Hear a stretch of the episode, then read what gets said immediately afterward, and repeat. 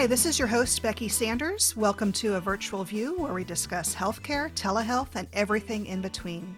Last time we were talking with Deena Dodd, our Director of Government Relations at the Indiana Rural Health Association. She and I really got into some nitty gritty details about some recent policy events, so we've decided to cut that recording into two podcasts. If you are trying to listen to part two, please go back and listen to part one first, otherwise, it's really not going to make any sense.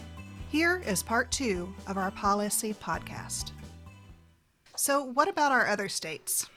Which one should we talk about next? Can let's jump over to Illinois for a minute. Okay. Because uh, they they submitted a bill. Oh gosh, uh, mid February. It's specifically right now Illinois House Bill thirty four ninety eight. Representative Conroy actually submitted this bill, and it's around telehealth services. And it's creating some really positive foundational changes in the state of Illinois. That sounds good and promising. Tell us more. Yeah. So when the bill was originally introduced in uh, February, it was assigned to the Healthcare Availability and Accessibility Committee, which the state of Indiana does not have.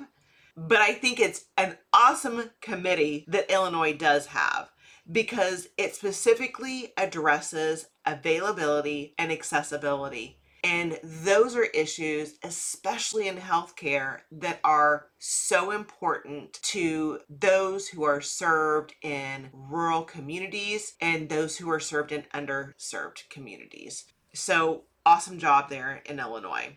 It actually, this bill, this telehealth bill, moved through that committee with great finesse it passed out of the committee on its third reading on March the 23rd. So they're recognizing the wealth of what's in this bill. And I know I haven't told you yet what's in this bill, but I do before I t- before I tell you what's in the bill, I want to share that there are 55 house co-sponsors within this telehealth bill, which is awesome. It's awesome. That's like unheard of. It is. It is an overwhelming number of folks. And it's from all walks of the state of Illinois, rural and very metropolitan. So it's really great. The bill itself actually amends the original Illinois Telehealth Act, and it provides that any policy, contract, or certificate with regards to health insurance coverage that does not distinguish between in network and out of network providers is going to be assumed and thought of as if all providers were in network. And it also provides that health insurance issuers cover telehealth services rendered by healthcare professionals to deliver any clinically appropriate and medically necessary covered services. And it allows the provider to determine if they are appropriate and if they are necessary. So That's key, allowing the provider to make that determination and not someone else. Exactly, exactly. Healthcare professionals and facilities are able to determine what technology platforms they want to use, what technology vendor that they want to use for the service. And so long as they adhere to the privacy laws that are set forth in the state of Illinois, you know, it opens the door for a lot of options. And I really appreciate the fact that it just moves Illinois' opportunity to provide care to everybody that resides within their state access to options, whether they be in network or out. And it removes provisions concerning behavioral health and medical health services also. So the act really is probably one of the more robust laws or not law yet, but bills rather that we've seen in the UMTRC states. So great job to the folks over in Illinois for recognizing uh, some of the changes that needed to be made so that their folks can provide care where and when necessary. Mm-hmm. Yeah, absolutely. I think that they're doing a great job in Illinois this year. And, I, you know, I think the, the pandemic has changed so many things. The way we look at healthcare, you know, we're talking about that today, but it has changed our lives in ways that we won't even recognize for 10 or 20 years. You're And, absolutely well, right. And, and speaking of 10 or 20 years, folks in the in the industry of telehealth, they really have talked about and we haven't even talked at the federal level yet. They really talk about those massive changes at the federal level as moving policy forward in telehealth 20 years overnight with the pandemic. You're absolutely right, Becky. Things that, you know, those of us who were watching telehealth the last couple of years and having conversations and trying to help our state and federal legislators really understand what it means. This was kind of uh, a submersive, you know, event where they had to get on board, recognize exactly the wealth that telehealth provided, put their fears and apprehensions to the side, and figure out how to get care to the constituents that they represented and a, a, lot of our states have stepped up and and a lot of legislators have said we can no longer slow walk this. The genie is out of the bottle. So let's embrace it and run with it and make sure that our providers are being reimbursed our constituents are getting care and that we look at across all spectrums of opportunities for providers to get involved and invested in the telehealth world so, for folks who are who are listening to our podcast from Illinois, I just want to let you know that House Bill 3498 now sits in the Senate with the Senate Insurance Committee. It was just moved there the 10th of May. So please reach out to your senators, especially if they're on the insurance committee, and make sure that they understand the wealth that this bill will provide for your abilities to provide care there in Illinois. Absolutely. So, before we jump into the federal arena, we still have one more state in our region to talk about. Let's talk about Michigan. Yeah, absolutely. So, Michigan, you know, they've got the UP, which is one of the, I would say, biggest challenges, if you will, in delivering care to an area. Because when winter hits, those folks aren't able to just get in their cars and drive to the physician when they're when they're you know snow locked if you will and they're not feeling great it may mean getting on a snowmobile and trying to get to the local physician. And not all of the communities up there have access to a physician. Not all of the communities have access to uh, a clinic or hospital. So, telehealth in Michigan is extremely, extremely important. And as early as 2019, you know, telemedicine really kind of took hold and they established uh, a Medicaid and a private parity or private payer program. And they have a, a parity law there in Michigan that was enacted actually in 2012. Mm-hmm. Yeah, I believe they were one of the first states in our region that had a Medicaid program for telehealth reimbursement. Yeah. Yeah, it's it's phenomenal. So the Wolverine state was probably a leader. You know, if you think about how long ago 2012 was, that was almost 10 years ago. Yeah, that's hard to believe. it is. It really it's it's staggering. But yeah, virtual care in Michigan is is really impressive and it's important. And uh, while Michigan was very progressive, they still only offer reimbursement for live video telemedicine services. So, you know, RPM is not reimbursable. Uh, what and for our listeners, what is RPM? Oh, I'm terribly sorry. Uh, acronym speak. Remote patient monitoring. They also define telemedicine as real time service. So it can't be over your phone you have to have a way to connect to broadband or to satellite service so that you can do that live video remote visit in order for the physician to be reimbursed. So it's it still has some work to do even though that they were one of the first to get things moving and I can only hope that as they recognize like Illinois, Indiana and Ohio have that this last year that the services available to the constituents there in Michigan, there's there's some room for updates. Is how we'll how we'll put it. Yeah. But Michigan, it was very interesting. I was going to be part of a panel for Medicaid or the for the Michigan Medicaid program was getting ready to make some really big announcements just as COVID hit the United States last year. You want to tell everybody what happened? I'm going to let you tell everybody what happened back because I know that it was one of those things that stumbled that that we all kind of were oohing and awing over and I know that it was one of those things that was impressive for sure. Absolutely. So we had been planning for this in person conference, and I was going to be part of a panel talking about reimbursement for telehealth and telemedicine, and kind of had figured out behind the scenes that they were actually going to open up and let the originating site be anywhere for the patient in the state of Michigan. And like, I don't know, two days before the conference was supposed to happen, everything started to shut down in the United States. And so their executive order actually came out before they got to announce their program changes. But since then, they have implemented it and codified into their permanent law those changes for the originating site in Michigan Medicaid program.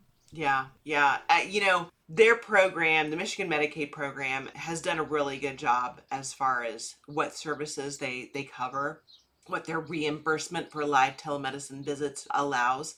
And, you know, one of the things that I don't believe Illinois, Indiana, or Ohio actually has pulled into their laws of yet, anyway, is end stage renal disease.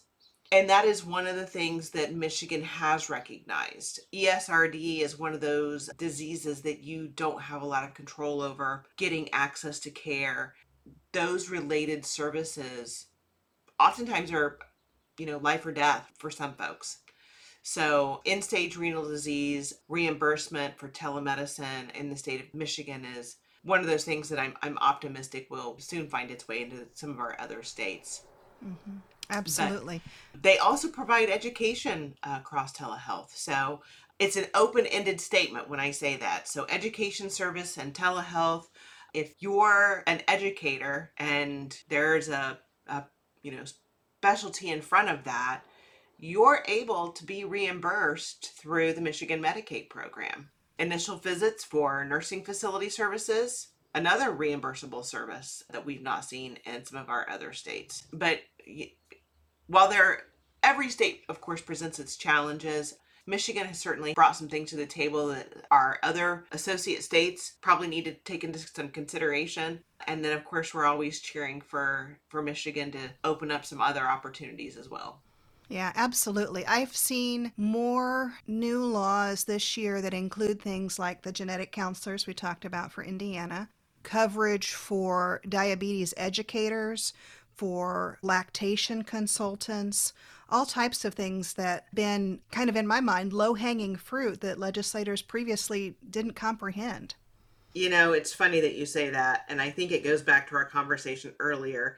If you don't work in healthcare, or you've not been impacted, or your family's not been impacted by some kind of, you know, challenging comorbidity, these aren't things that flow through your mind as being super high importance. So, having those folks in your legislative body who can continue to peel back the layers of the onion, uh, if you will, of telehealth and what services can be rendered across it and how many constituents it impacts is really, really important.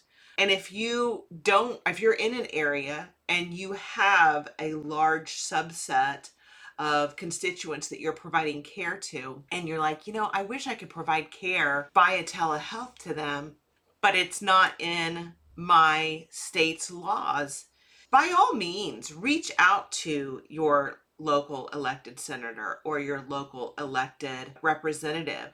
Invite them into your practice show them what it is specifically that you're dealing with, help bring them on board with what your vision is with regards to changing and or modifying your current state law and help them create the framework with which that can work in your current state program. And honestly, you're a content expert in that space. Your local elected official may be a banker, they may be a lawyer, they may be an entrepreneur who has a screen printing business. So, your knowledge and your advocacy for a specific service and for your constituents is definitely something that you should take into consideration and something that I think is would be welcome. Because I think after this public health emergency our elected officials are recognizing that this is a space that they need a lot of structure and guidance in. And I think that they would welcome having that invitation from an individual working in healthcare to be invited in and to see really how things are working and honestly what's broken as well. Mm-hmm. Well said. Um, Deena, I think that I'm going to have to have you back again to talk about advocacy versus lobbying. I think we're gonna we're gonna tease that out a little bit here. I would welcome the opportunity, Becky. I think that these podcasts that you're providing to folks with the Upper Midwest Telehealth Resource Center, there's so much wealth in them. I, I, was actually able to listen to a couple of them previously, and uh, you and your team are doing an, an exceptional job. And I just want to thank you for leading the Upper Midwest Telehealth Resource Center that you like you've done the last, uh, gosh, what's it been, 11 years now? Yeah, something like that. So, uh, job well done. I hope to see you sitting here doing this for a very long time. The wealth of knowledge that you and your team bring to telehealth and and the area that you cover is really exceptional. So, congratulations, and I'm, I'm happy to come back anytime that, that you need somebody to fill in or get in the hot seat. Fair enough. But I'm not letting you off the seat yet because we've been teasing out this federal law that we want to talk about, or federal bill, I should say, that was recently introduced. So, Deena, do you want to let everybody in on that? What is this federal bill that's been introduced that I keep teasing people about? Yeah, yeah. So, there was a group of 50 senators that reintroduced for the fourth time, I might add, legislation to expand telehealth access, making permanent telehealth flexibilities available, actually, not just during the COVID 19 pandemic, but henceforth as we execute within healthcare.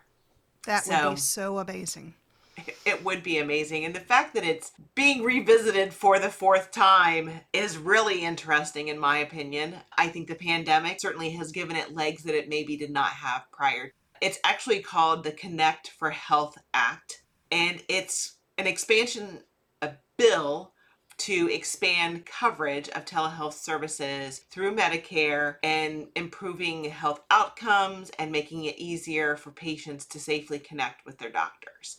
It's such a necessary bill, and I'm just optimistic seeing as how there are 50 senators. Uh, mind you, there are only 100 federal senators, so half of the senators recognize the wealth in this act and are on board with getting it passed. So I'm personally feeling very good about it. Yeah, I I tend to agree with you. And there's a couple of different places that for federal bills you can follow. One is that comes to mind is GovTrack. Isn't that the one that has the percentage of how likely it might be to pass?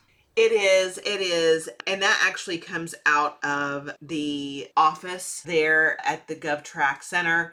They do a quick assessment. They go back into the docket where the bill was filed and they see exactly how much traction, how many individuals are co-signatories on the bill. So it's a it's a good place to follow bills that are submitted. One of the places though that I really you know appreciate getting my information from and would encourage our listeners to get information from is the Center for Connected Health Policy. Absolutely. We are not going to finish this podcast episode without tooting the horn of the Center for Connected Health Policy. Yeah, they do an exceptional job of uh, keeping folks abreast of what's moving on the national scene. And I, I, I tell you what, they just make my job a lot easier some days when, when I know I have a dependable, reliable resource in CCHP. Yeah, absolutely. They just actually put out a fact sheet that I printed yesterday about this Connect Act. So definitely we'll make it easier to follow this one. Mhm. Mhm. It's it's exciting. Actually, this one I think is going to move relatively quickly, honestly. And within the bill itself, it does give HHS secretary the ability to waive telehealth limitations without having to wait for Congress, which golly, wouldn't that have been nice during this pandemic? Oh, absolutely. It would have made things a lot cleaner. Yeah, yeah. But the fact that it's in place now within this act gives me some hope that folks know that they just need to get out of the way and and let some modifications some limitations be lifted when necessary so that great care can be given across mm-hmm. telemedicine, telehealth. There's actually some clauses in the bill as it's being introduced around data and testing models that will give Congress even more information, you know, just straight up data about the efficacy and effectiveness and cost savings for telehealth. And you know, data is king whenever you're talking about healthcare.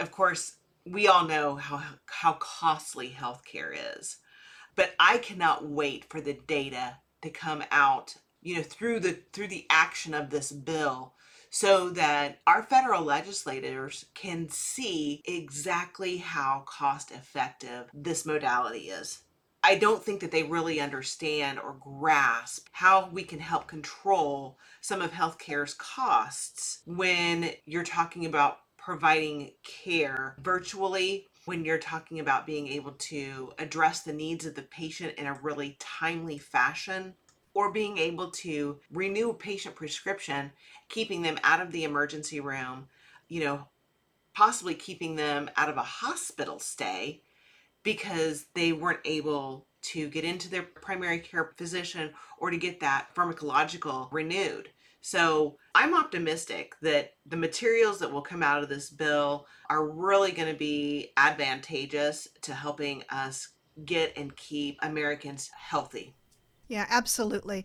One of my favorite stories to tell is about school telehealth. And on our podcast series so far, we've talked about the Erskine program, the Indiana Rural Schools Clinic Network program. And we've heard from one of the providers from that program and also one of the individuals that's been really involved with connecting to schools in their local area uh, of Indiana. And I love the story about the kiddo that went to the school nurse with an earache, and they were able to be seen via telehealth and have a prescription in hand when they went home that day. And so that family didn't have to take time off of work. The kiddo didn't have to take time out of school to travel to see a local provider. And they didn't end up in the emergency room with a $1,500 bill for a burst eardrum. Yeah, it's it's really great when we can provide access to care to our kids and keep them in school and not be disruptive with classroom time. We all know kids learn better when they are, you know, in the classroom and with the teacher and boy didn't we learn that this last year during the pandemic when when children were at home and trying to do remote school work and parents were basically thrust into being part-time educators as well getting them back into the classroom providing them access to care making sure that as their parent gets off work they know that they can go by their local pharmacy and pick up that prescription for their child and go home and just focus on, you know, getting dinner made and following up on homework and getting outside for 20 or 30 minutes of family activity. My goodness, that is just huge. And it's one of those things where we're keeping them out of the emergency rooms we're not having to waste family time trying to get them into the emergency room. It just makes the whole family unit a more healthy unit. And I'm excited to see more schools employ and get involved and get invested as well in telebehavioral and telehealth services for, for their adolescents that they're mm-hmm. providing mm-hmm. care to or providing education to rather. Right. Yeah. And that area of telehealth is definitely taking off all around the country. Well, Deena, I want to thank you for being with us today, and I want to thank our listeners for listening to A Virtual View. I've been your host, Becky Sanders. You can find more information about today's episode in the show notes below. If you'd like to support our podcast, please rate and review us on your favorite podcast platform. If you've got questions or topics you'd like to discuss, you can shoot us an email at info at umtrc or through the form found in the show notes below. Also, I'd like to give special thanks to Josh Rodriguez and Frances Fitzgerald for scoring our podcast, and a very special thanks to our producer, Caroline Yoder. Without her, none of this would be possible. Finally, a special thanks to HRSA, the Health Resources and Service Administration. Our podcast series, A Virtual View, is sponsored in part by HRSA's Telehealth Resource Center program, which is under the Federal Office of Rural Health Policy and the Office for Advancement of Telehealth. The content and conclusions of this podcast are those of Becky Sanders as the Program Director of the Upper Midwest Telehealth Resource Center and should not be construed as the official policy or position of, nor should any endorsements be inferred by HRSA, HHS, or the U.S. government. Thanks for listening and have a great day.